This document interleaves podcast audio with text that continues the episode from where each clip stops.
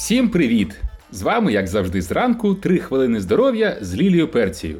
Ну що, вже встигли поснідати? Якщо ні, то давайте я попрошу вас спробувати сьогодні обійтись без сніданку взагалі. Зараз розкажу чому. Ми уявляємо, що нам потрібно підзаправитися перед робочим днем, але насправді наше тіло готується до нового дня самостійно.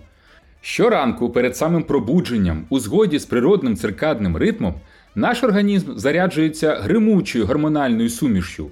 Гормон росту, кортизол, епінефрін та адреналін находять нам у кров.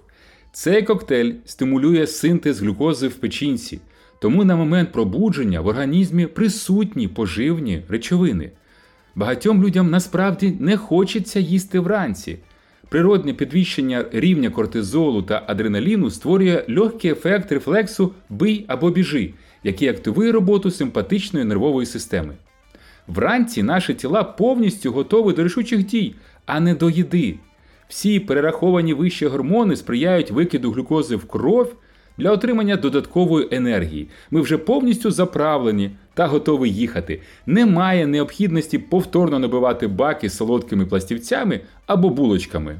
Ранковий голод це звичка, яку нам щеплять із дитинства. Якщо звернутися до етимології англійського слова breakfast сніданок, що складається з двох слов break порушувати і fast пост голодування, то буквально його значення можна передати як їжа, яка порушує пост. Пост у разі належить до ночі, тобто тому періоду часу, коли ми спимо і не їмо. За даними досліджень, розміри порції на обід та вечерю найчастіше залишаються незмінними, не зважаючи на обсяг калорій, отриманих на сніданок. Чим більше людина їсть на сніданок, тим більше калорій на добу споживає. Таким чином, той, хто воліє починати ранок зі сніданку, їсть більше та частіше, вбивче поєднання. Варто поставити собі кілька розумних питань щодо сніданків. Вам хочеться їсти вранці. Якщо ні, слухайте своє тіло і не приймайте їжу. Якщо ви дійсно голодні та хочете з'їсти сніданок, тоді робіть це, але не їжте оброблені, готові до вживання продукти.